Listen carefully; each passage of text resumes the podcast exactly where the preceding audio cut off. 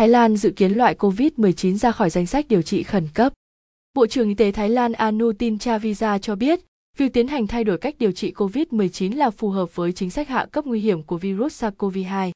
Phó Thủ tướng kiêm Bộ trưởng Y tế Thái Lan Anutin đang tiếp tục tái khẳng định lập trường về việc loại bỏ COVID-19 khỏi danh sách các bệnh cần điều trị khẩn cấp. Quyết định của người đứng đầu ngành y tế Thái Lan được đưa ra bất chấp một số lời kêu gọi nên trì hoãn việc thực hiện thêm một tháng kể từ ngày 1 tháng 3, do lo ngại sự gia tăng số ca nhiễm Omicron gần đây.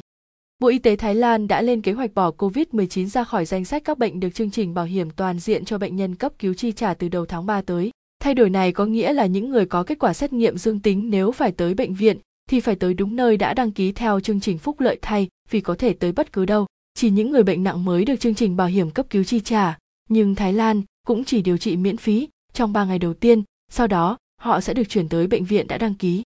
Ông Anutin cho biết thêm, sự thay đổi này dựa trên chính sách của ngành y tế với kế hoạch hạ cấp COVID-19 từ một dịch bệnh thành bệnh dịch đặc hữu. Dự kiến, việc tuyên bố COVID-19 là một căn bệnh đặc hữu sẽ được Thái Lan đưa ra vào cuối năm nay.